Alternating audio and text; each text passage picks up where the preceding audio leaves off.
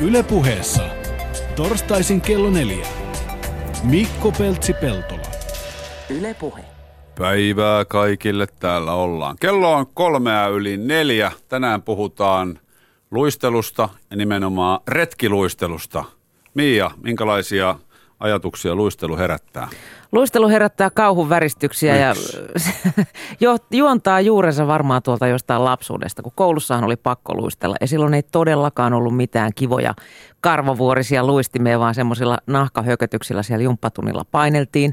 Ja ei puhettakaan silloin, että olisi saanut tehdä mitään kivaa. Meillä oli semmoinen tota, kunnon hellasarä jumppamaikkana, joka pisti sitten tekemään kaaria ja sirklaamaan ja kaikenlaisia kuvioita. Ja kundit sai pelata lätkää. Puuhata kaikkea, mistä tuli hiki ja me jonossa jäädyttiin siellä, kun piti tehdä niitä kaaria ja piruetteja. No, mutta se sirklaaminenhan nyt ainakin on ihan luistelun perus No on, Perus. mutta kun mua ärsytti se, että me yritettiin keskittymään niihin kuvioihin. Okay. Ei saanut niinku rymytä ja pitää itsensä lämpimänä. Silloinhan ei mitään pakkasrajoja tunnettu. Hiihdettiin ja luisteltiin, vaikka olisi ollut kuinka kylmä ja niin, niin. naama jäässä. Et, et, ja mulla oli aina kylmä. Mä olin aina varpaat jäässä. On edelleen. Vuonna 87 oli Helsingissä nämä 36 asteen pakkaset. Että Mä tiedän, mä olin silloin Abirekan lavalla. okay. Tunsin sen kyllä, onneksi oli lämm- lämmikettä mukana. Joo, mä olin nimittäin silloin muistan luistelemassa lähikentällä pikkupoikana ja, muistan vaan sen, että jää oli silloin niin sairaan kovaa, että vaikka oli just erotetut luistimet, niin ne ei purru siihen ollenkaan. Okei, ja se voi olla niinkin kovaa. Niin. Joo. Oliko silloin, kun sä olit koulussa, niin kaikilla tytöillä taitoluistimet, missä oli se ärsyttävä terä siinä – se sahalaita terä siinä kärjessä. Oli, kyllä. Mä oon kerran nimittäin semmoisella kokeilulla, mä oon siis pelannut, jääkiekko, mä oon pelannut jääkiekkoa koko ikäni, että mä oon ihan kohtuullisen hyvä luistelemaan hokkareilla, mutta eihän niillä pysynyt sekuntiikaan pystyssä, kun tökkäs aina kiinni. Ei, ja, ja sitten ne terät menee liian pitkälle sinne alle, että mun faija sitten viilasi se alimman terän pois siitä. Se helpotti hommaa jo sitten huomattavasti, koska mäkin olin äh, silloin alle kouluikäisenä oppinut hokkarella luistelemaan, niin ärsyttävää tökkimistä oli sitten mm. tuollainen – kaunoluistimilla köpöttely siellä. Ja nyt kun eletään tasa-arvoisemmassa yhteiskunnassa, niin nyt tytöillekin sopii jostain hokkarit, eikä niitä katsota ollenkaan kierroa. Niinpä, plus että siis tuohon aikaan vielä niin tota, oli hyvin erillään nämä tyttöjen ja poikien mm. myös ulkojumppatunnit. Niin, niin tota, ei, ei siellä niinku tosiaankaan olisi tullut kuulonkaan, että me oltaisiin menty lätkää pelaamaan. Ei, mutta nythän se voisi olla, koska jääkiekkohan on ihan yhtä lailla naisten laji nykyään kuin miesten. Kyllä, onneksi kehitys kehittyy ja mm. tota, onhan se kivompi tehdä jotain sellaista, missä pysyy lämpimänä tuolla 15-20 asteen pakkasessa, kun jos ulkona on kuitenkin pakko olla. Mutta onko se käynyt luistelemassa koskaan luonnonjäällä? En oo ja se voisikin olla sellainen seuraava kokeilu sitten. Mm, siitä mä saattaisin tykätäkin. Siinä on joku matka, maali, päämäärä, mitä sä teet, eikä se ole semmoista niinku käsittämätöntä hortoilua jossain kaukalossa. Tai, niin. niin. Jos se on niinku mitään pointtia. Mä oon kerran pienenä kokenut semmoisen, että Helsingissä oli Munkkivuoressa, eikö Munkkiniemen uimarannalla, ja sen ympäristössä oli lähes samanlainen jää kuin jäähallissa. Eli oli kylmä talvi, meri oli jäätynyt, mutta ei ollut lunta satanut. Silloin oli ihan täydellistä ottaa tuota kavereiden kanssa luistimet jalkaan, silloin mitään retkiluistimia tunnettu, vaan ne samat luistimet, millä käytiin pelaamassa jääkiekkoa. Ja mm, hokkarit jalassa. Hokkarit jalkaa ja kaikille mailat ja kiekot ja sitten ottaa 300-400 metriä etäisyyttä ja lämätä aina niin paljon kuin lähtee ja syötellä tällä tavalla semmoisella isolla lahdella, mikä oli täysin turvallisesti jäässä kaikkialta. Mm. Tai ainakin turvalliselta se tuntui. Jos se olisi jostain spragannut se jää, niin en olisi tässä, koska ei silloin mitään turvavarusteita eikä mitään muutakaan otettu huomioon, vaan silloin vaan mentiin. Ihme, että ollaan hengissä säilytty sieltäkin niin. näistäkin puuhista. Mä näin toisaalta sitten älyttömän makeen idean sosiaalisessa mediassa – Kanadasta. Eli somessa. Eli somessa. Kanadassa on tämmöisiä tota, lenkkipolkuja jäädytetty retkiluistelu niin kuin, ää, radoiksi talvella. Näytti ihan älyttömän hienolta. Ei, ei, ei tarvi odottaa sitä, että meri jäätyy ja näin poispäin. Ja, tai että tuleeko lunta vai ei. Ne käydään sitten auraamassa ja jengi painelee siellä puiden siimeksessä menemään. Mielestäni näytti makealta. Näyttikö niissä jää laadukkailta, että se oli niin kuin kans tasainen ja hyvä. No niin tarkkaan en tihrustanut, mutta Joo. ainakin ihmisillä oli onnelliset ilmeet. Että. Eikö mä, toi on ihan hy- hyvä idea, koska tiedän, tiedän paljon semmoisia, jotka haluaisi lähteä luistelemaan. Ne haluaisi tehdä monta muutakin asiaa jäällä, mutta ei uskalla. Mm. Just tuossa iltapäiväjuontaja Suvi huikkasi, että hän haluaisi kyllä retkiluistella, mutta kun siinä on se jää, kun mie en uskalla mennä sinne jää. Niin kun se on liukasta.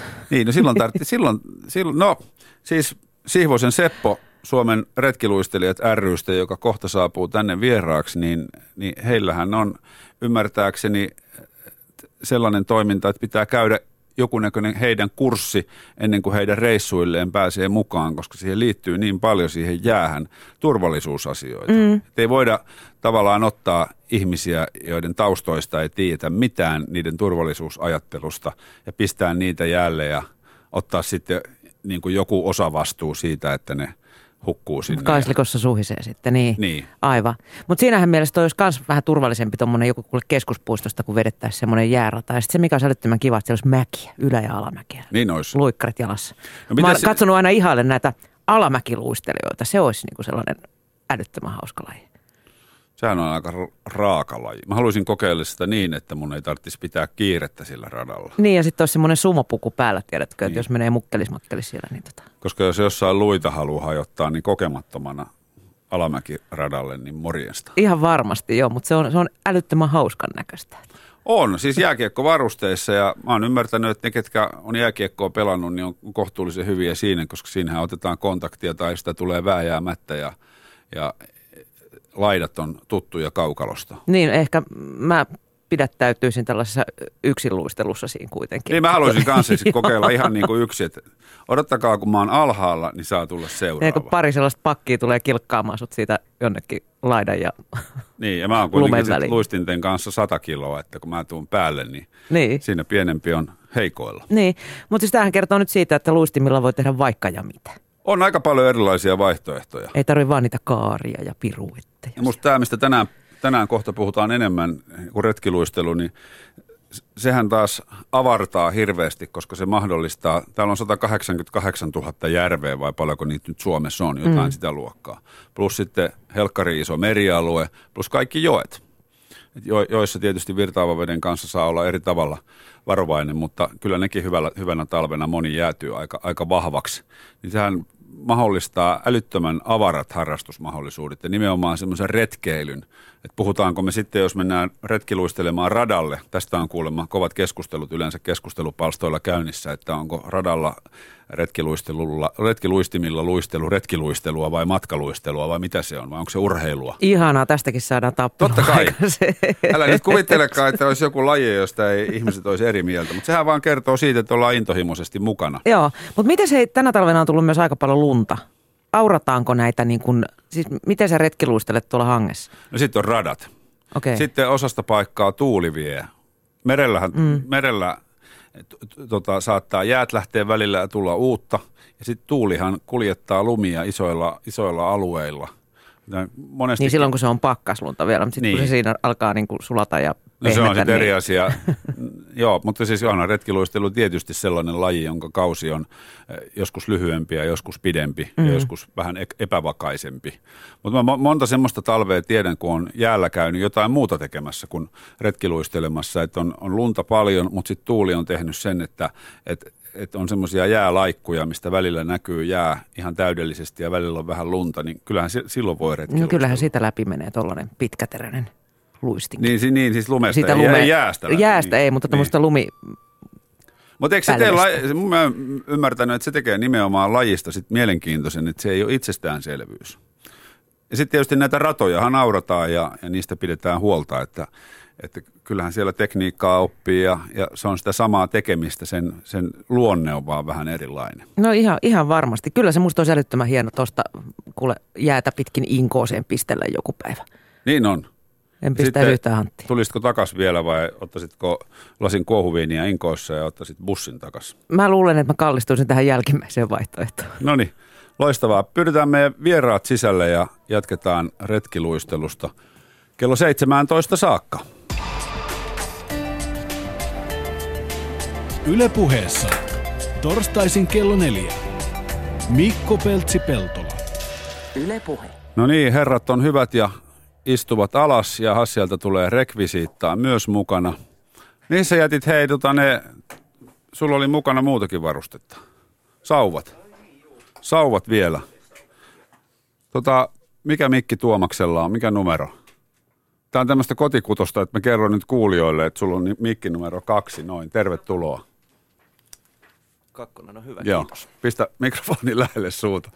Mulla on aina radiossa opetettu, että älkää tehkö radio-ohjelmaa radio-ohjelman tekemisestä, mutta tässä sitten täytyy.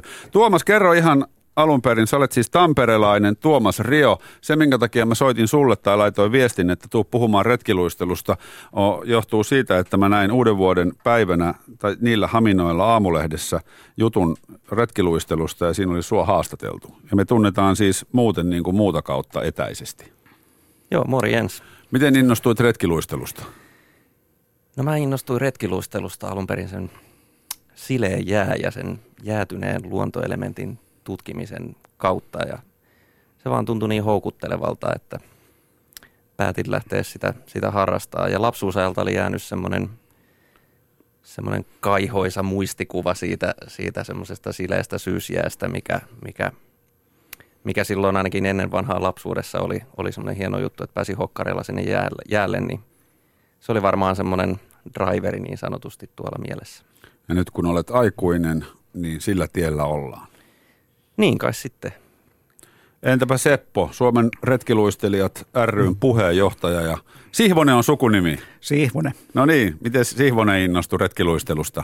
No vähän samanlainen historia on, että isän, isän ja perheen kanssa oltiin tuolla Tuusulassa pienellä järvellä, meillä oli kesämökki lähellä siinä, niin talvella oli aivan uskomatonta sitten päästä hokkareilla sinne jäälle, jossa oli tilaa vaikka kuinka. Ja no ympyrää siellä kierrettiin ja se jäi, jäi mieleen kyllä nimenomaan semmoisena retkeilynä ja, ja sitten yksi hauska tai hauska episodi sitten muistan, kun asuttiin Lauttasaaressa Helsingissä ja e, mitä minä olin 17 varmaan. E, siskon kanssa oltiin luistelemassa sitten, kun oli hiihtolomalla sattu kunnon pakkaspäivä ja, ja sileät jäät oli joka paikassa ja, ja, ja sitten erityisen sileä paikka oli, oli sitten edessä ja sinnehän minä sitten lähdin luistelemaan ja no sitten siinä, siinä mä sain ensimmäisen opetuksen oikein, minkälaista merijäät saattaa olla. Että se oli tietysti ollut sellainen tuuliavanto tai, tai sinne virtapaikka ja, ja siinä oli erinomaisen ohut jää ja sinnehän minä putosin ilman minkäännäköisiä turvavarusteita. Että oli vaan, sisko oli siinä vieressä katsomassa, että jaha, mitäs nyt? Ja ihmeellistä oli jää silloin kyllä. Jää on useinkin kovin erilaista. Se oli, se oli niin sitkasta se jää, että mä en tippunut edes, edes tuota kainaloitani myöten, vaan, vaan tota vyötäröä myöten tippuin okay. ja jää oli siinä kaarella ja onnistuin pääsemään pois. No, tästä, tästä tuli ehkä vähän sitten pientä kammua, että vuosikaudet sitten meni ennen kuin läksin, läksin sitten lähestymään näitä Suomen retkiluistelijoita, joista näin – näin sitten paljon juttuja lehdessä joskus. Mutta trauma on ilmeisesti jäänyt sille tielle, koska tota, nykyään olet puheenjohtajana, niin sun täytyy olla innokas harrastaja. Joo, ja, ja tota, sitä, se trauma tietysti se on ihan hyvä juttu siellä, koska siitä tuli, tuli sitten hyvin suuri mielenkiinto siihen, että miten, miten ihmeessä tätä pystytään hallitsemaan tätä elementtiä. Että riskit on olemassa, ne pitää hallita ja siitä, siihen on suuri mielenkiinto. Mutta mullehan tämä, tämä merkitsee nimenomaan sitten retkeilyä luonnossa kyllä hyvin helpolla tavalla, aina uusia paikkoja, erilaisia erilaisia maisemia. Kyllä, kyllä. Jatketaan herrojen kanssa kohta. Ei, ei pidetä puhelimessa roikkumassa aina kello 17 asti. Nikkisen Mikkoa, kuuleeko Taipal Saari? Kyllä kuulee. Täällä ollaan parhaalla keskellä riutan selkää sinullekin tutussa paikassa. Joo, siellä on oltu. Eli langan päässä on nyt, mä oon nyt ajatellut, että mä tituleeraan sua seikkailijaksi ja valokuvaajaksi. No kiitos, kiitos tästä kunniasta, sanotaan näin. Eli Mikko Nikkinen paikan päällä. Saimaa on sulle mun ymmärtääkseni se sielunmaisema ja se, missä sä harrastat retkiluistelua, eikö vaan? No se pitää paikkansa joo ja, ja, ja asiaa kohta parikymmentä vuotta harrastaneena tai tehneenä, miten nyt sanotaan, niin tämä on kyllä yksi, yksi hienoja seutuja. Ei pelkästään Saimaa, vaan myös sitten lukuisat nämä pienemmät vesistöt, joita tässä lähellä on. Niin täällä pystyy luistelemaan tosi mainiosti. Mikä sut sai alun perin laittamaan retkiluistimet jalkaan? No se oli, se oli nimeltä mainitse, main- mainitsematon mies Harri Kalliovalkama Kangasalalta, joka oli siellä paikallisia retkiluistelun ja luistimien silloisen valmistamisen pioneereja. Ja Harrin kautta niin kuin päädyy lajiin. Ja tietysti tässä on paljon sellaista, että jos harrastat ulkoilua, niin pienillä varustehankinnoilla niin voit vähän vaihtaa niin kuin lajista, lajista toiseen. Että sanotaan vaikka melontaa retkeilyyn tarvittava varusteisto on hirmu lähellä retkiluisteluun tarvittavia varusteita ja välineitä. Että et tavallaan aika helpolla päästiin ja sitten kun tajuttiin ne mahdollisuudet, joita tässä on, niin se tietysti ruokki sitten luistelemaan enemmän. Niin mä oon ymmärtänyt, että sä oot semmoinen mies, että sun tarvii sinne Saimaan jäälle tai Saimaalle päästä oikeastaan kaikkina vuoden aikoina. Sitten sä vaan valitset siihen sopivat välineet. No tämä pitää ehkä paikkansa, että tietysti ikä antaa siihen sellaista perspektiiviä, että jos nuorena Kaiho katseltiin Lonely Planet-opaskirjasta, että Himalajalla siirtää, siintää tällainen ja tollainen vuoristo. Sitä piti käydä katsomassa, mutta nykypäivänä kun aikataulut painaa niskaan ja muuta ja me eletään tämmöisen kansallisaarteen vieressä, niin tota, käytös kyllä noudattelee hyvin pitkälle tota, sinun, sinun tuota lausumaa kuvausta. Oletko muuten nähnyt norppaa retkiluistimet jalassa? No en retkiluistimet jalassa, mutta, mutta retkiluisteluolosuhteissa on, on nähnyt, että tuommoisessa WWFn toteuttamassa Norpan poikaspesälaskenoissa on ollut mukana ja tuommoisella luistelujäällä siellä on, on tota, niin Norppa köllötellyt. Sä laitoit tässä, tota, no oliko se nyt uuden vuoden tienoilla muutamia videoita Facebookiin, mitkä oli aika säväyttäviä. Siellä oli ensin semmoinen video, missä sä putosit jäihin lähes koko aika ja jää ei oikein tahtonut kestää ja kamera oli välillä veden alla ja välillä veden päällä ja sitten siinä oli teksti, että joo. ei kestä. Sitten seuraavana päivänä tai lähipäivinä tuli video, missä te luistelette semmoisella äärimmäisen kauniilla Saimaalla, missä, missä jää, jää on parempaa kuin jäähallissa ja sitten tulee teksti, nyt kestää. Joo, joo. No, Mink, minkälaisia ajatuksia? Tähän, tähän mun, mun ammattiin ja, ja, ja työhön ja, ja oikeastaan vähän haluan kokeilla, että mitä, mitä niin kuin tuolla some- ja, ja nettimaailmassa voi, voi tänä päivänä niin kuin hyväksytysti tehdä. Herättää tietysti keskustelua ja ajattelua, mutta, mutta ehkä siellä on semmoinen niin kuin pienehkö opetuksen siemen, siemen että, että toisaalta tämän somen ja, ja, ja netin kääntöpuoli on paljon, vaikka retkiluistelua esimerkiksi liittyen se, että netissä ihmetellään ja mietitään ja tiedustellaan jään kestävyyttä, kun se pitäisi tehdä itse asiassa täällä järvellä ja, ja sitä kautta niin kuin varmistua siitä, että on oikeassa paikassa oikeaan aikaan, että, että kotona, kotona tai älypuhelimen varustuksella metrossa, niin, niin tota, niitä tietoja ei kannata hankkia. Niin kyllä mulla varsinkin sen jälkimmäisen videon kohdalla, niin täytyy myöntää helsinkiläisessä omakotitalossa tuli semmoinen mielipi, mielikuva, mitä helkkariin mä täällä teen. Munhan pitäisi niin, olla no, tuo. elämä on niin kuin tiedät, valintoja täynnä. niin, että, kyllä. Et, et, tota, Mut, mutta tietysti retkiluisteluun liittyy se, että et, et, et jos sitä oikeasti haluaa tehdä, niin täytyy olla niin kuin tosi aktiivinen nöyrä, ehkä jopa olla valmis keskeyttää työpäivä ja lähtemään juuri silloin, kun, kun ne olosuhteet on parhaimmillaan. Ja tätä kai vaan noudattaen me nyt luisteltiin, luisteltiin täällä Etelä-Karjalan alueella niin juuri ennen, ennen tuota vuodenvaihdetta, niin seitsemänä päivänä yhdeksällä eri järvellä ja se on niin kuin lajissaan meillekin täällä liikkujille niin ihan, ihan voisiko sanoa jonkinlainen ennätys, vaikka luistelu nyt ei ole mikään suorituskeskeinen eikä, eikä mikään sellainen urheilulaji, mutta, mutta mm. tietysti haluttiin lähteä ihan pikkujärviltä liikenteeseen, missä se jää vähän petti ja haettiin sitä tunnelmaa ja sitten parhaimmillaan luisteltiin tuolla Suuren Saimaan todella avarilla ja ilmavilla selillä. Mitä toi Saimaa sulle no niin kuin merkitsee muuten? Aika iso kysymys. Niin. Tässä on, tota, Mä tajusin sen kysyessäni sitä. Vieressä, vieressä tota, äh, mun poika, joka on yhdeksänvuotias. Ja Urho. To, joo, hän muisteli tuossa tossa juuri, kun tultiin tänne, että, että hän silloin pienenä aloitti tämän verkkokalastuksen ja, ja, ja on nyt täällä 22 asteen pakkasessa niin täysin niin kuin – saumattomasti osa tätä meidän verkkoporukkaa ja osaa toimia täällä, osaa pukeutua ja, ja tota, sillä tavalla sillä tavalla ehkä siihen niin kuin kulminoituu semmoinen, että, että mitä tämä, tämä järviluonto ainakin minulle merkitsee. Mä muistan silloin, mä, mä oon siis sen verran kerrottakoon ollut mukana, mukana erätulilla ohjelmaan tekemässä Mikosta, kaima, Kaimasta juttua nimenomaan Norppien pesälaskennasta ja silloin mentiin noilla luistelusuksilla, kun ei, ei luistella pystynyt. Joo, joo. Ja silloin mä muistan, että tämä sun poika oli neljävuotias ja sä dippailit sitä avantoon, kun sillä oli tämmöinen pelastautumispuku. Että kyllä se niin aika piene, pienestä pitäen on ollut aika sinut luonnon kanssa.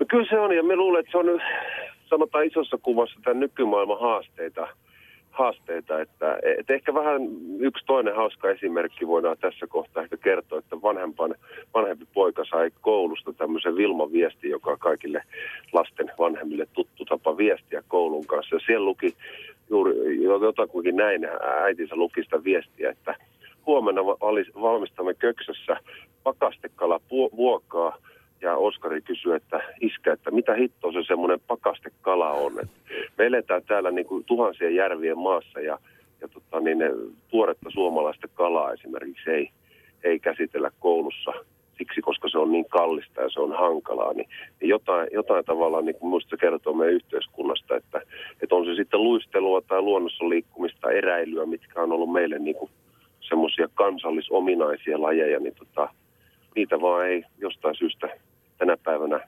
ehkä arvosteta tai tehdä niin paljon kuin kuuluisi tehdä. Kyllä, kyllä. Miltä se Saimaa näyttää tänään? Lunta on satanut, onko siellä vielä luistelukelit vai millä lunta, nyt edetään? Lunta on satanut ja, ja, ja kausi on niin kuin päätetty, päätetty jo tuossa hetki sitten. Et oikeastaan nyt, kun katsotaan tästä kalenteria niin kuin reilusti kevääseen ja eteenpäin, niin viime keväänä esimerkiksi luisteltiin useita kertoja kevät-talvella. Ja jos tämä ilmaston lämpeneminen, josta nyt tietysti on vähän absurdi tällä hetkellä juuri puhua, jos se etenee, niin uskoisin, että tämä me Etelä-Suomi, on nämä Saimaan Lappeenrannan alueet esimerkiksi vahvasti liittyy, niin täällä tulee todennäköisesti käymään juuri näin, että meillä tulee näitä napakoita pakkasjaksoja ja talvet on ehkä vähän vähempi lumisia ja, ja, ja se luistelu varmasti aktiviteettina on semmoinen, että se korvaa joltain osin esimerkiksi hiihtoa, että välttämättä hiihtopelejä ei ole, mutta sekä kauden alussa ja sitten tuolla kevät-talvella, kun rupeaa sulamaan, mutta on kuitenkin yöpakkasia, niin luistelemaan pääsee, pääsee niin kuin kaksi kertaa talvessa. Eli kasvava laji. No kyllä varmasti. Kyllä tuossa niin kuin me luisteltiin näillä samoilla selillä, jossa nyt juuri parhailla ollaan verkoilla – kaverit tuossa ahertaa, niin tuota, me luisteltiin täällä viimeisiä reissuja, niin mietittiin just, että, että jos 10-15 vuotta sitten oltaisiin oltu lenkillä, niin ei varmasti tullut ketään vastaan, mutta nyt tuli niin kuin useita ihmisiä ja heidän asustus kertoi siitä, että he on hiihtäjiä, koska he oli tälleen, voisi sanoa, vähän sporttisesti pukeutuneet. Eli, eli ihmisillä on tarve harrastaa ja liikkua ja, ja se hiihtäminen on vahvasti suomalaista, mutta kun ei ole latuja, niin luistelu on kuitenkin hirmu lähellä sitä hi- hiihtoa lajina. Tietysti ehkä poikkeuksena, että sitä tehdään täällä luonnon keskellä ja pitäisi ehkä pikkasen toisella tavalla olla tuolla niin kuin turvallisu- turvallisuuden puoleen varustautuneena kuin hiihtolenkillä. Mutta, mutta se, että ihmisillä on kuitenkin tarve tehdä sitä, sitä talviulkoilua, niin luistelu varmasti siinä kohtaa on kasvava laji. Hyvä. Me jatketaan täällä studiossa ja käydään nämä turvallisuusasiatkin läpi vielä. Kiitoksia Nikkisen Mikko ja tsemppiä Saimaalle. Kiitoksia sinne ja hyvää talvea ja turvallista talvea kaikille. Ylepuheessa torstaisin kello neljä. Mikko Peltsi-Peltola. Ylepuhe. No niin, jatketaan täältä studiosta paikan päällä siis tamperelainen retkiluistelu intoilija Tuomas Rio ja Suomen retkiluistelijat ryn puheenjohtaja Seppo Sihvonen. Minkälaisia ajatuksia Saimaan seikkailijan tarinat teissä herätti? Itsellä ainakin oli hyvin tunnistettava toi, toi Mikon kuvailema työpäivän keskeyttäminen tai tämmöinen niin sanotusti rusakkona makuulla olo.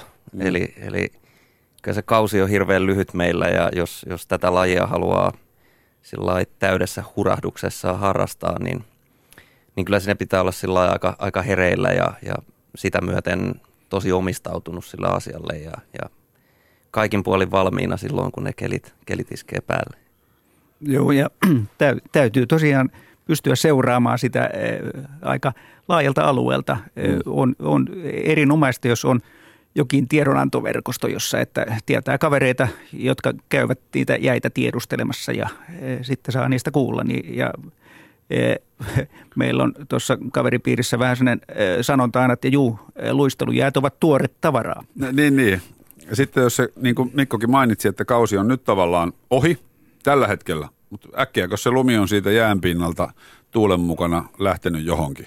Niin, ja, ja Etelärannikon asukkaallehan tämä tarkoittaa sitä, että eihän tuosta Porkkalan niemen ulkopuolella eikä Lauttasaaren ulkopuolella ei ole jään, jääreuna nytkään kovin kaukana, että se on kohta, sinne vaan jäätyy kenttää lisää kaiken aikaa ja nyt vaan odotetaan, milloin, milloin sitten siellä on lumetonta jäätä, joka pysyy paikallaan, jota mm. pohjoistuuli ei kuskaa ulapalle, vaan odotellaan sitten eteläisiä tuulia. Mikä ylipäätänsä on retkiluistelua? Hyväksyttekö te esimerkiksi sen, että mennään tekojääradalle jollekin kahden tunnin iltavuorolle, pannaan retkiluistimet jalkaa ja luistellaan ympyrää tai ovaalia? No ei, eihän tuo kuulosta retkeltä. Tämä on retkiluistelua, vaan no luistimet jalassahan voi mennä ihan samalla lailla kuin kävellen. Ihmiset harrastaa hyvin erilaisia kävelyretkiä, mm. niin vastaavasti voi mennä, mennä sitten radalle harrastamaan hiukan liikuntaa.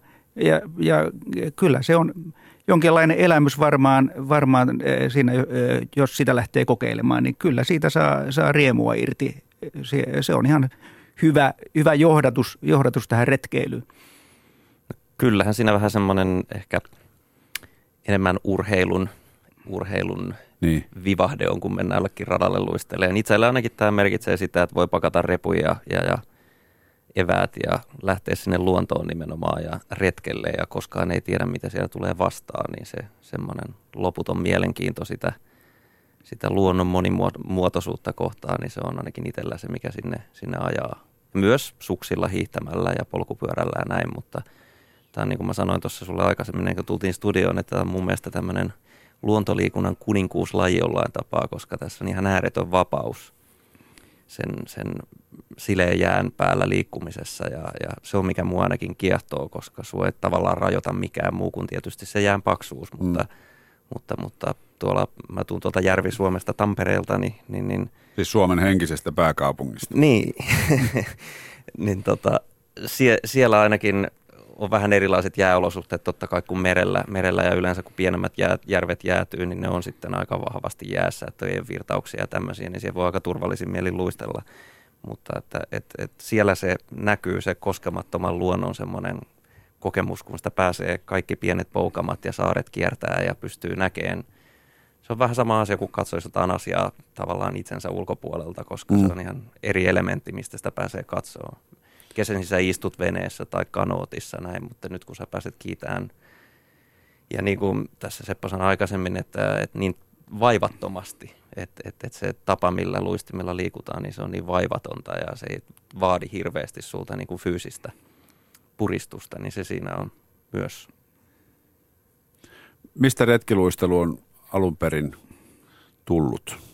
Kuka on herra retkiluistelija tai rouva retkiluistelija? No lajihan on hyvin vanha. Luistimillahan on liikuttu alun perin varmaan aina, aina ihan jossain luonnonjäillä eikä, eikä radoilla. Mm. Ja e, jututhan kertoo tosiaan, että saaristossa on e, aina liikuttu myöskin luistimilla silloin, kun jäitä on ollut. Että ne on ollut sitten puisia luistimia, jossa on sahan, sahan terästä tehty terä ja – E, niitähän näkee kotiseutumuseossa sellaisia Ei. Niin. vehkeitä. Ja, mutta e, nyt jos puhutaan tästä e, nykyisestä harrastuksesta, niin, niin Ruotsi on ollut siinä, siinä tämmöisten laajojen, laajojen harrastajajoukkojen lajina tämä, tässä esikuvana – Ruotsi on ilmastoltaan sillä lailla jännä tämän luistelun kannalta, koska se ulottuu sen verran etelään, että sieltä löytyy aina joku vyöhyke, jossa on juuri tämä jäätyminen, sulaminen ja kirkkaiden jäiden aluetta löytyy. Niin että siellä on päässyt kasvamaan tosiaan kymmeniä tuhansia harrastajien joukko. Ja meillähän tämä laji, laji tuli joskus sanotaan 80-90-luvun taitteessa. Oli harrastajia oli Ruotsissa – luistelemassa siellä ja paljon kontakteja sinne Ruotsin päin, niin joskus 90 luvun alussa sitten alkoi yleistyä. Meidän seura perustettiin 92 ja siitä tämä on pikkuhiljaa sitten kasvanut ja edelleenkin meillä on hyvät tiiviit kontaktit Lahden yli Ruotsiin ja yhteinen netti, nettisovellus, että me näemme heidän jäätietonsa ja he meidän ja tässä reissataan sitten myöskin Lahden yli. Onko sä käynyt Ruotsissa? No minä en ole itse käynyt okay. koskaan luistelemassa. Haaveena on, mennään Haave, Haaveena on nyt. ja, ja tosiaan on kaverit käynyt esimerkiksi Virossa luistelemassa, kun siellä, siellä sattuu olemaan kelejä, että näin, näin. Tämä, on, tämä on alkanut, nyt meillä on jo kolmisen, kolme tuhatta jäsentä meidän seurassa. No kuinka paljon te sitten teette tätä luistelumatkailua vai luisteleeko Tuomas vaan nässyllä? Nässy on yleensä semmoinen kruunun jalokivi niin sanotusti, koska se yleensä jäätyy viimeisimpänä ja kerran, kerran on hyvänä ystäväni Pasi Kaarneen kanssa saanut, saanut semmoisen aika täydellisen retkikokemuksen, että, että julkisilla liikuntavälineillä menimme Tampereen keskustaan ja käveltiin sieltä Nässyrantaa ja laitettiin luistimet jalkaa ja luisteltiin siitä aina tuonne Ruoveren laivasatamaan asti ja matkaa kertyi tuommoinen 82 kilometriä. Okay. Ja siinä meni kokonainen päivä, eli kahdeksalta aloitettiin aamulla ja viideltä oltiin perillä ja se oli niin sanottu työpäivä, joka siinä hukattiin. siellä, hukattiin? Si- niin, siellä jäällä. jäällä. Eli tota, se, on, se on ollut tässä lähi, lähihistoriassa semmoinen niin kuin hienoin ja sehän on matkailua. Siinä mentiin, peräti mentiinkö kahden kunnan poikki jopa siinä.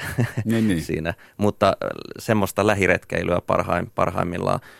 On toki tullut käytyä muutamilla järvillä Keski-Suomessa ja näin, mutta et en, en ole itse vielä ihan hirveän kauas, kauas tämän lajin parissa niin sanotusti matkailu, mutta sellainen haave on ollut jostain syystä, niin paikallijärvi olisi ehkä semmoinen, on nähnyt sieltä kuvia ja nähnyt, nähnyt dokumentteja, niin se olisi ehkä semmoinen mystinen ja mielenkiintoinen paikka käydä, käydä niin kuin retkiluistellen katsomassa. Et se, on, se on ehkä ollut semmoinen haaveenti, toteutuuko, mutta on ainakin mielessä semmoinen mielenkiintoinen kohde.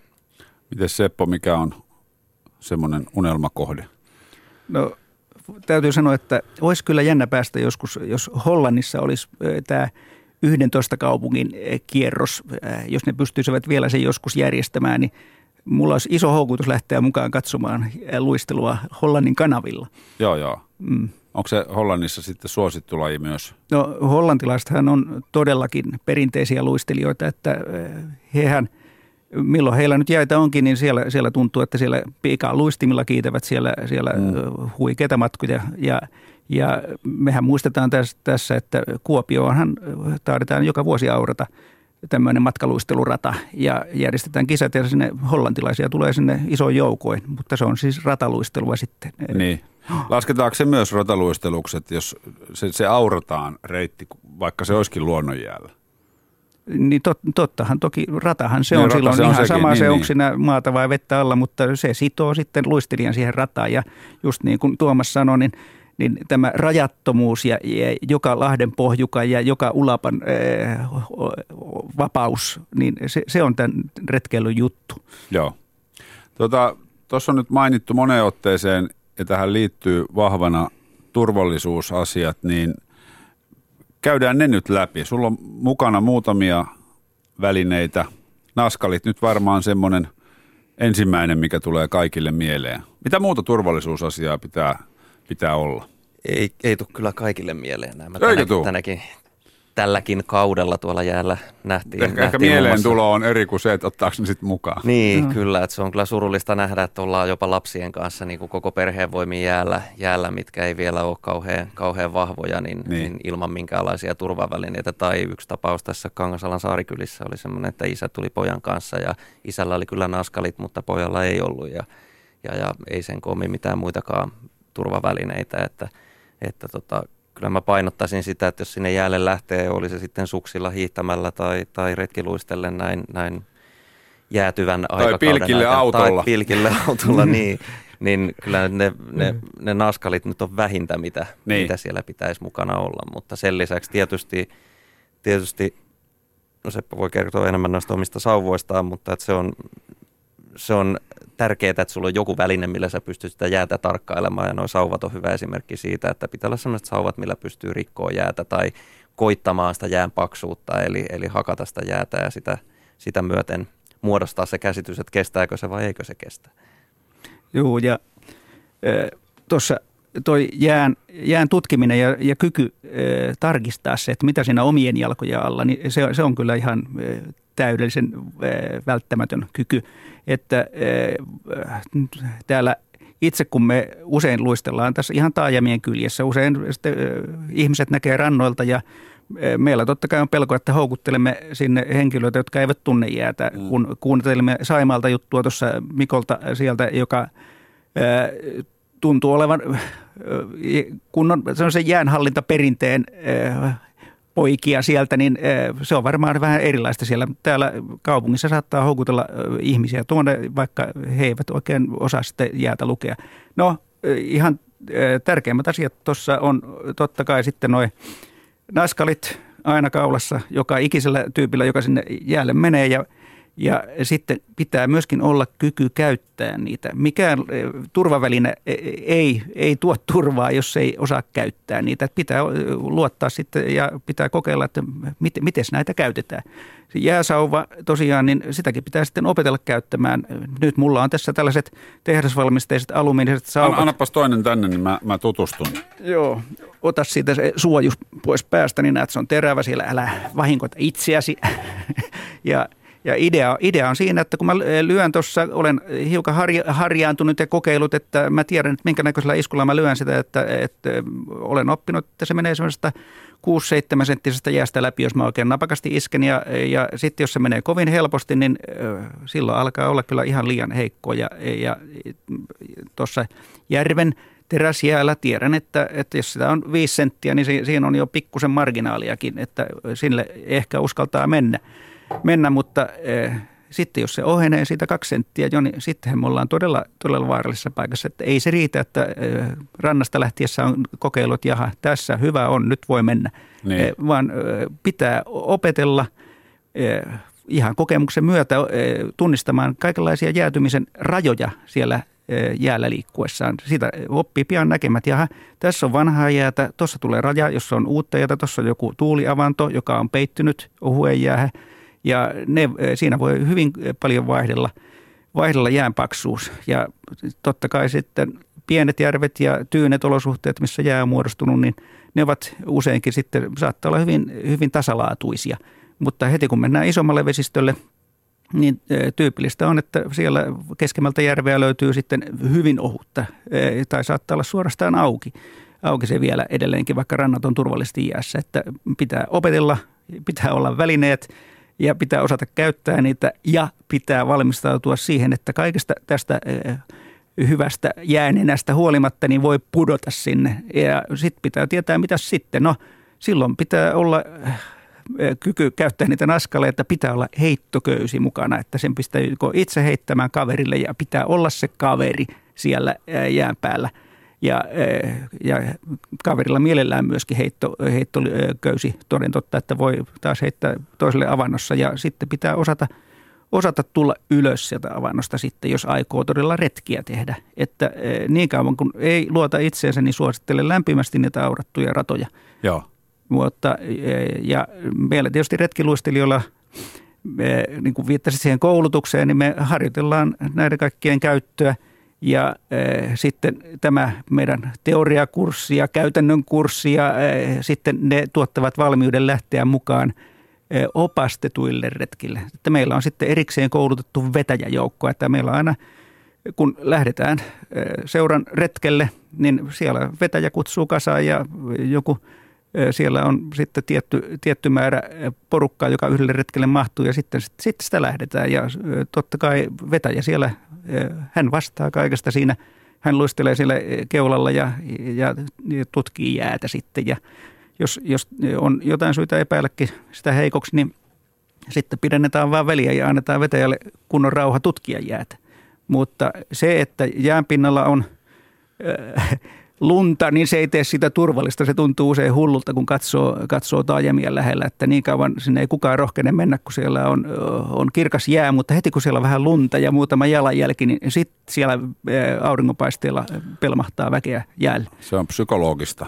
Siitä se, se on. näytä yhtään enää niin pelottavaa. Ei niin. Yle puheessa vieraana Suomen retkiluistelijoiden puheenjohtaja Seppo Sihvonen ja retkiluisteluharrastaja Tuomas Rio Tampereelta. Aina muistaa sanoa, että on Tampereelta, jos on Tampereelta. Tuota, puhut, jos käydään ne naskalit nyt tarkemmin läpi, ne, ne laitetaan siis kaulaan. Mä oon joskus telkkariin tehnyt pilkkijuttuja ja heti tuli palautetta, että naskalit oli joko liian alhaalla tai liian ylhäällä, niin mikä on se, se oikea paikka niille? Joo, no jos ne ripustaa kaulaan, niin eh, silloin luistellessa on hyvä, että ne ovat mahdollisimman ylhäällä, koska jos, jos ne roikkuu tuolla e, tota, kovin alhaalla – lähellä niin, napaa. Niin, niin silloin, silloin tuota, siinä saattaa kaatuessa käydä niin ikävästi. Nämä heilahtaa eteen ja sitten ne on just tuossa tuota, hampaiden edessä sitten, kun kaatua mäjähtää, jos tulee joku kinospaikka tai Joo. joku sellainen tiukka. Et sen takia ne on hyvä olla ylhäällä, ihan siis tämän kaatumisturvallisuuden vuoksi.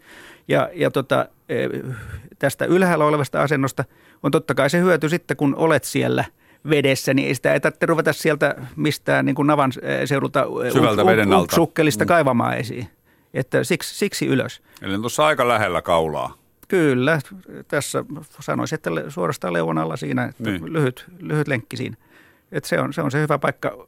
Ja sitten nyt eh, meillä on muotina nyt se, että ruveta kiinnittämään tuohon eh, repun viilekkeeseen. Siinä on oikein hyvä paikka, jos ne on ylhäällä repun viilekkeessä, niin sitten on aina, eh, niitä ei tarvitse erikseen riisua eikä, eikä ne unohdu mihinkään, jos, jos vain reppu on selässä. Ja tuli, jäi mainitsematta muuten tämä repun merkitys näistä turvavälisteistä, että se meillä on aina retkelle lähtiessä niin reppu selässä ja repussa on pakattuna vaihtovaatteet, koska märkänähän sitä on, on sitten, jos avannosta nousee. Mm. Siellä pitää olla kanoottipussissa pakattuna ä, alapään vaatteet ja yläpään vaatteet erikseen siellä ja ä, sitten, sitten ne vaan vaihdetaan jäällä. Eli semmoinen määrä vaatteita, että pääsee jatkamaan reissua. Kämpille. Niin, niin. niin, tai voi jatkaa huoletta niin, retkeä niin, niin. siinä. Kylmä siinä tuppaa vähän tulemaan kyllä, kun siellä jäällä niitä vaihtaa, että, mutta sitten vaan liikettä taas, niin kyllä siinä lämpö nousee. Ja äh, sitten äh, tämä reppu kelluttaa myös putoajaa. Se on tärkeä ominaisuus, koska se, että jos pudota roiskahtaa veteen, niin ei ole kiva, jos siellä on, on pipoa myöten vedessä sitten. Niin. niin tuo kelluttaa sen verran korkealla, että kyllä ne paidahelma yleensä siinä kastuu kyllä vähintäänkin, e, mutta e, siinä pysyy pinnalla ja e, ei, eikä ole sitä pelkoa tosiaan, että menisi menisi siinä tosiaan liian syvälle. Ylösnousukin on vaikeata, jos kelluu siellä kovin, kovin syvällä. Niin. Joo, tuossa siis aikaisemmin, kun puhelimessa oli Nikkisen Mikko, niin muistan, että hän käyttää tämmöistä pelastautumispukua, kuivapukua, missä on mansetit kaulassa ja hihoissa ja jalat on sitten suojattu, niin voi harrastaa sitä, että ei haittaa vaikka putoisi 20 kertaa, että ylös vaan ja jatketaan. Joo, ja minullakin on kyllä eh, sellainen välikuiva puku, eli sellainen kevyt, kevyt pelastautumispuku päällä silloin, kun olemme eh, hyvin epävarmoilla jäällä. Jäitäkin pitää käydä tutkimassa, että käydään katsomassa nyt keskellä viikkoa, että pystytäänkö tuonne perjantaina ilmoittamaan, että nyt lauantai-aamuna lähdetään retkelle. Niin jonkun ne pitää käydä siellä katsomassa ja silloin on kyllä hyvin – miellyttävä olo, jos, jos tietää, että eh, on paljon marginaalia sitten, jos sattuu putoamaan. Niin, tuossa on tietysti, kun seuran asioita organisoi ja järjestää tämmöisiä yhteisluisteluita, niin vastuu kasvaa tietysti itsensä lisäksi muihinkin luistelijoihin. Ilman muuta tässä, tässä se on, se on ja eh, totta kai jokaisen luistelijan siellä pitää osata ne taidot sitten, että jos, jos sattuu putoamaan, niin eh, osaa sieltä tulla avustettuna ylös, mutta tavoite on totta kai, että mihkään epävarmoille jäille ei sitten eh, mitään retkeä viedä. Että eh, totta, toki sitten tämmöisiä, tämmöisiä jään tutkimusretkiä voidaan sitten pienellä ryhmällä tehdä, jossa on kokeneita, kokeneita ihmisiä, jotka tietää riskit siinä, mutta sitten kun tosiaan tämmöistä luisteluretkeä tehdään ja meillä on eri – luokituksen mukaisia retkiä. Että on, on semmoisia äh, kovavauhtisia retkiä niin kuin vauhdista pitäville ja sitten on, on lopulta sitten semmoisia äh, nautiskeluretkiä sitten, jossa otetaan vaikkapa koivuhalkoja ja makkaraa mukaan sinne ja mennään hyvin rauhallisesti, että että jäsen, jäsenistössä on, on erilaisia, erilaisia ihmisiä ja, ja niitä retkiä sitten järjestetään kaikkien tarpeisiin. Mutta yhdistävänä tekijänä on retki. Mä tuttu retkeilytoimittaja Joel Ahola on joskus sanonut, että jos mennään tekemään jotain luontoon, niin sitten tehdään jotain luonto, luonnossa, mutta jos otetaan eväät mukaan, niin sitten ollaan retkellä. Minkälaista ravintoa te tykkäätte retkiluistelureissuilla? Syyä ja juua. Se riippuu varmaan aika paljon retkestä. Tämä pitkä retki, mikä me tehtiin, niin lähdettiin vähän soitellen sotaa ja oli hyvin kevyttä. Yhdet kevyttä. kaljat per mies. Ei ollut kaljaa, kun ei kumpikaan oikein sitä kaljaa kaljotella kauheasti, mutta, mutta tota, oli vähän sellaista patukkatyyppistä niin kuin nopeata syötävää mukana ja siinä jo ennen kuin päästiin varsinalta näsiselältä pois, niin todettiin, että, että nyt saattaa tulla loppuretkestä ehkä vähän nälkää, että, että tota, mutta perille päästiin ja sen jälkeen maistui kyllä sitten ihan, ihan tota, ensimmäisenä Ruoveden laivarannasta, kun noustiin, niin kaupasta kaikki mahdollinen nopea, niin. nopea eväs, banaanit ja muut keinomaksit siitä, siitä koneeseen, että saatiin vähän, saatiin vähän tota energiaa. Mutta yleensä siellä tulee, on tuommoisia välipalapatukoita ja, ja, ja eväsleivät on monella mukana ja se on vähän totta kai omista ruokailutottumuksista ja mm. muista haluista kiinni juotavaa kyllä pitää olla reilusti, kyllä. kun hikihän siinä hommassa usein tulee. Sitä ei ja, vaan pakkasella monesti muista juoda. Joo, sitä on. Joo, ja termospullo on hyvä keksintö kyllä, että mm. jotain lämmintä on syytä olla. Tai, ja kyllä hyvin toimii myöskin vaan ihan normaali limpparipullo pullo, villasukassa. Se pysyy jonkin aikaa ihan vielä lämpöisenä. Kovalla pakkasella kyllä, kyllä tota, alkaa jäähileet aika äkkiä ropista siellä pullossa kyllä. Eristipä sen miten vaan. Mulla on tuolla Keski-Suomessa semmoinen Ruihisen Visa, joka on kova frisbee-mies, niin sen kanssa ollaan, ollaan retkeilty, retkeilty paljon, niin häneltä on oppinut sen ehkä parhaimman, parhaimman retkievään, niin toi hunaja vesi. Se on, okay. se on tota, ehkä ehdottomasti paras tämmöinen nopein, nopein. Se antaa lämpöä ja sitten, sitten siitä saa myös energiaa. Niin se on, niin se on siis lämmin hunajavesi. Kyllä, lämmin hunajavesi, niin se on, se on ihan ehdoton. Mulla ainakin jokaisella retkellä mukana niin hiihtämällä kuin, kuin tota noin, niin luistelemallakin, niin – sitä yleensä aina pieni termari ja sitten vettä sen lisäksi. Joo. Mikä Joo. on hunajaveden sekoitussuhde? Paljast, no, mä, paljastat kaikki salaiset reseptissä. Mä oon tämmönen nallepu, mä tykkään tosi paljon hunajasta. Niin sitä menee varmaan semmoinen ruokalusikallinen termariin varmaankin Joo. Suuri, suurin piirtein. Että, ei sekään mm. sinänsä hirveän isolta. Niin, no ei kai, mutta niin. niin. Mä oon mukaan. Joo. Mä oon mukaan kyllä, joo. mutta se on tosi hyvä. Joo, ja tuossa meilläkin kaveripiirissä, kun katselee eväitä, niin siellä kukin tuo sinne ihan mieltymyksessä mukaan. Jotkut on innostunut ruokatermariin ja kehuvat, että kyllä nyt ai ai, kun lämmin keitto tekee hyvää juuri mm. nyt. Ja, mutta erilaista suklaata, voi leipää, mitä nyt kukin haluaa. Eväs kuin eväs. Muistan pienenä, kun isä vei hiihtolenkille, niin se ihan perinteinen lakupatukka, se kun oli vähän jäässä, niin se oli taivaallista. Mutta kyllä mä noin allekirjoitan kaikki. Tässä kun katsoo Seppo teidän seuran, eli skrinnari.fi nettisivuja, tätä varusteluetteloa, niin tässä nimittäin ennen lähetystä tuossa päivällä mietin, että, että kuinka paljon mä itse keksin varusteita, mitä retkiluistelureissulle pitää olla. Ja mä nyt niitä ihan kohtuullisesti sain, mutta sitten kun katsoo tätä luetteloa, niin tämähän on niin kuin valtava, mitä, mitä kaikkea täytyy ja mitä kaikkea suositellaan olevan mukana. Niin, nämä täytyy varusteet taisi melko hyvin tulla katettua tässä jo, että nämä turva, turvavälineet, mutta sitten nämä suositeltavat, no, no joo, vaatetus tietysti siellä repussa on tärkeä kanssa, että se ei ole mitään pitää niin kuin, e, tota, lumppua sieltä kaapista, joka kuleksii koko talvi siellä repussa, vaan minun mielestä oikeastaan niin kuin parhaat alusvaatteet, villat, villaset, niin on syytä olla siellä – just odottamassa sitä vaihtovaatetarvetta, kun mm. joku märkänä, märkänä tai kuivattuna kömpii nyt sitten varusteisiinsa siinä jäällä, jäällä viimässä, viimässä vaihtaa kamppeet.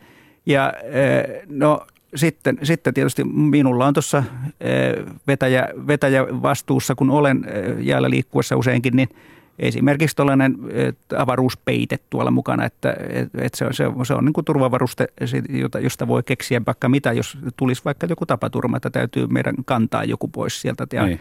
kaikkea tällaista. Ja, ja tota, jos on pitkä reissu, niin sit sieltä kyllä myös miettiä, että jos tulee välinerikko, että joltakin hajoaa luistin, mitä sitten tehdään, niin pitäisi olla oikeastaan yksi varaluistinkin mukana ja, ja pitäähän mulla olla vähän korjausvälineitä – ja pitää olla vähän laastaria ja sen sellaista asiaa ja siis näitä ensiaputarvikkeitakin jonkin verran. Ja, ja ihan masthan tietysti on, on tota, yksinkertainen matkapuhelin. Ja sanon nimenomaan yksinkertainen, koska nämä vanhat kunnon, kunnon kapulat, niin niissähän pysyy lataus vaikka päiväkausia. E, tuonne älypuhelin hyytyy pakkasessa sentään puolen päivän käytön jälkeen. Niin ei saa tuotemerkkejä mainostaa, mutta mä oon havainnut, että kaikilla poromiehillä on se semmoinen vanha Samsung, missä on reikä siellä ylhäällä, että sen saa vyölle kiinni. Puhutaan niin sanotusta poromiehen puhelimesta.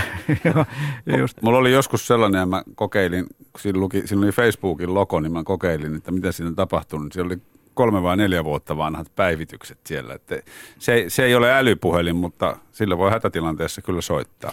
Niin ja jos... jos tai tehdä se päivityksiä on, menneisyyteen. Niin, kyllä. Ja, ja katos, vielä se tärkeä juju on siinä, että se on vesitiiviissä kotelossa. No ilman muuta. Ja, ja mielellään sitten saatavissa, jos itse sattuisi vaikka olemaan avannossa ja tekisi mieli soittaa sieltä avannosta, että täällä ollaan, että voisiko joku tulla auttamaan. Siis kaikessa on syytä ajatella se, että miten asiat voi tehdä ihan niin, että ne palvelee kaikissa mahdollisissa tilanteissa. Sitten kun on vahvasti ajateltu ja kokemusta on ja, ja turvallisuushommat on kunnossa, niin se on varmaan aika vapauttavaa. No totta kai, kyllähän se luo sitä turvaa se, että sä tiedät, että sä oot varustautunut ja, ja valmistautunut siihen niin. asiaan, mitä sä teet. Että ihan sama, jos sä lähdet polkupyöräilemään metsään ja sulla on vararengasta mukana ja saa jo tehdä pitkän lenkin, niin... Aika se, alastomalta tuntuu. Niin, kyllä se voi tuntua siellä tota, mielessä vähän, että hitsi, mulla ei ole sisäkumia ollenkaan mukana, mä oon tuossa keskellä keskuspuistoa. Että, että, että koska paukahtaa. Niin, niin, että se samasta asiasta vähän kyse, kyse, että kyllä sitä aina mielen rauha on totta kai parempi kuin tekee mitä tahansa, niin on valmistautunut ja tietää, mitä on tekemässä. Mm. Mua vähän pelottaa tässä, että me tehdään tästä asiasta nyt niin kuulijalle älyttömän vaikea. Eihän se sitä ole kyllä. Että ei, nämä, en, nämä on en, aika niin. lailla sellaisia eh, hyvin järkeenkäypiä juttuja useimmat. Ja ehkä tästä nyt voisi yhteenvetona vetää semmoisen, semmoisen kuulijoille tiedoksi, että, että retkiluistelmaa voi mennä, kun ne tietyt asiat on, on, on otettu huomioon etukäteen. Eli naskalit on se ensimmäinen ihan ehdoton. Sen lisäksi pitää olla repussa, kuivapussissa lämpöisiä vaatteita, lämmintä juotavaa, se puhelin ehdottomasti pakattuna niin vesitiiviisti, että sillä pystyy soittaa, jos tarvitaan apua ja, ja, ja siinä varmaan tärkeimmän. Heittoliina. Niin, niin juu, ja, ja sitten nämä jääsauvat. Kyllä, Meillä jääsauvat. tutkitaan sitä jäätä ja, ja sitten kyky, kyky käyttää näitä vehkeitä. Ja tähän liittyy paljon pelkoa tähän lajiin, ja mm. niin kuin säkin jo aikaisemmin mainitsit edellisen ohjelman.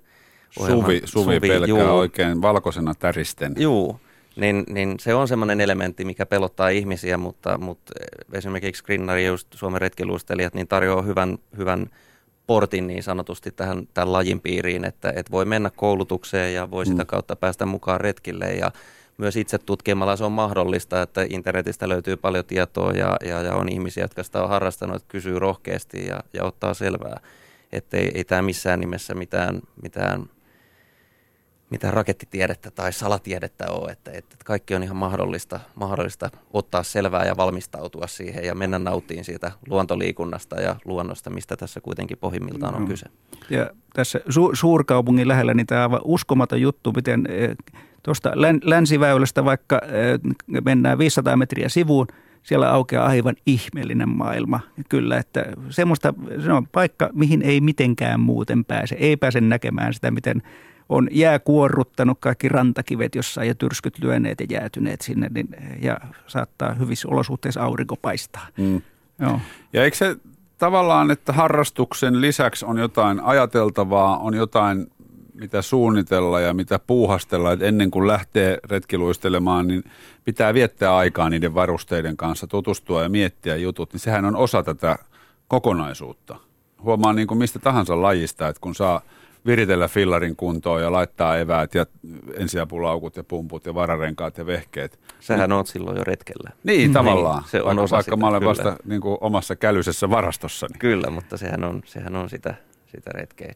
Tuli mieleen tässä nyt, kun mainitsit tästä Tampereesta henkisestä pääkaupungista, niin tämä hen, henkisyys tämän, tämän lajin, lajin ehkä yhtenä teemana, niin itsellä ainakin se, se, se luonnossa oleminen siinä hiljaisuudessa ja siinä, mitä retkiluistellessa pääsee kokeen. Että esimerkiksi tämä Näsijärvi, niin jos sä oot siellä keskellä selkää sen jääkannen päällä ja se paukkuu ja pitää, pitää tota hienoa ääntä esimerkiksi keväällä, että rannat paukkuu ja siellä kumisee ja aurinko paistaa ja, ja on ihan mahtavat olosuhteet ja sä oot siellä kaverin kanssa ja siellä ketään muita, niin onhan se ihan mahtavaa siinä, mm. siinä sen oman pienuutensa ja sen luonnon kunnioittamisen kokee siinä kyllä ihan kirjaimellisesti ja se on, se jos mikä on henkinen paikka mun mielestä. Joo. Se on hienoa. Mitä Seppo miettii luisteluretkellä, jos yksin olet Tuomaksen kuvailemassa miljössä? No en ole, en myönnä koskaan olevani yksin. Olen aina kaverin kanssa siellä. siellä ja, e, se on se tärkein ehkä se Niin, mutta ei nyt kaverin kanssa kuitenkaan koko ajan lörpöttele. No ei, ei tulee siinä silloin tällöin jotain juttu vaihdotuksia ja mulle se on toisaalta liikunnan riemua ja nimenomaan sen luonnon havainnointia siellä. Ja on, on kyllä upeata nähdä saukon jälkiä tuolla selillä, kun näkee, että saukko on tuossa ottanut aina kolme, kolme tota raviaskelta ja sitten liukunut pitkään ja taas painaa sitten seuraavaan sulapaikkaan. Ja näkee lintujen jälkiä siellä ja, ja sitten keväällä, keväällä saattaa tuolla meren, merenreunassa nähdä, kun siellä lokit ja isokoskelot malttamattomina venttaa, että eikö tämä nyt, eikö tämä jää lähde jo tästä, tulisimme pitemmälle mielellämme. Että näitä. Tuossa muuten lyhyesti vielä keritään ottaa pienet kommentit. Puhuitte tuosta jäähän putoamisesta, niin onko teille käynyt semmoista, että olette pudonnut jäihin? No minähän aloitin tämän jutun sille, että mä pienenä putosinkin jäihin mm. ja omituisesti pääsin sieltä ylös. Se oli hyvä juttu se. Ja kyllä minä olen tuossa yhdellä jäätiedusteluretkellä kuivapuku pää, päällä, niin putosin kyllä jäihin ja piti vaan sitten vaihtaa päällimmäinen kerros sinne ja kuivata, kuivata ää, monot sitten, että ei se ei ollut ongelma. Entäs Tuomas? No itsellä tänä talvena kävi semmoinen, semmoinen ensimmäinen kerta, että, että vyötäröä myöten putosin tämmöiseen pikkuojaan, kun lähdin vähän seikkailupäissäni katsomaan, että kestääkö ojan päälle, päälle tota, muodostunut jää ja eihän se sitten kestänyt ja siinä sitten jalat ja kalsarit kastu, mutta, mutta ne oli äkkiä sitten vaihdettu kuiviin. Että ei Hengissä ollaan. Kyllä, kyllä. Kiitoksia Seppo ja Tuomas, kun kävitte kylässä ja toivotaan, että se retkiluistelu kausi sieltä vielä jatkuu. Kello 17 Yle puheessa uutiset ja sen jälkeen päivä.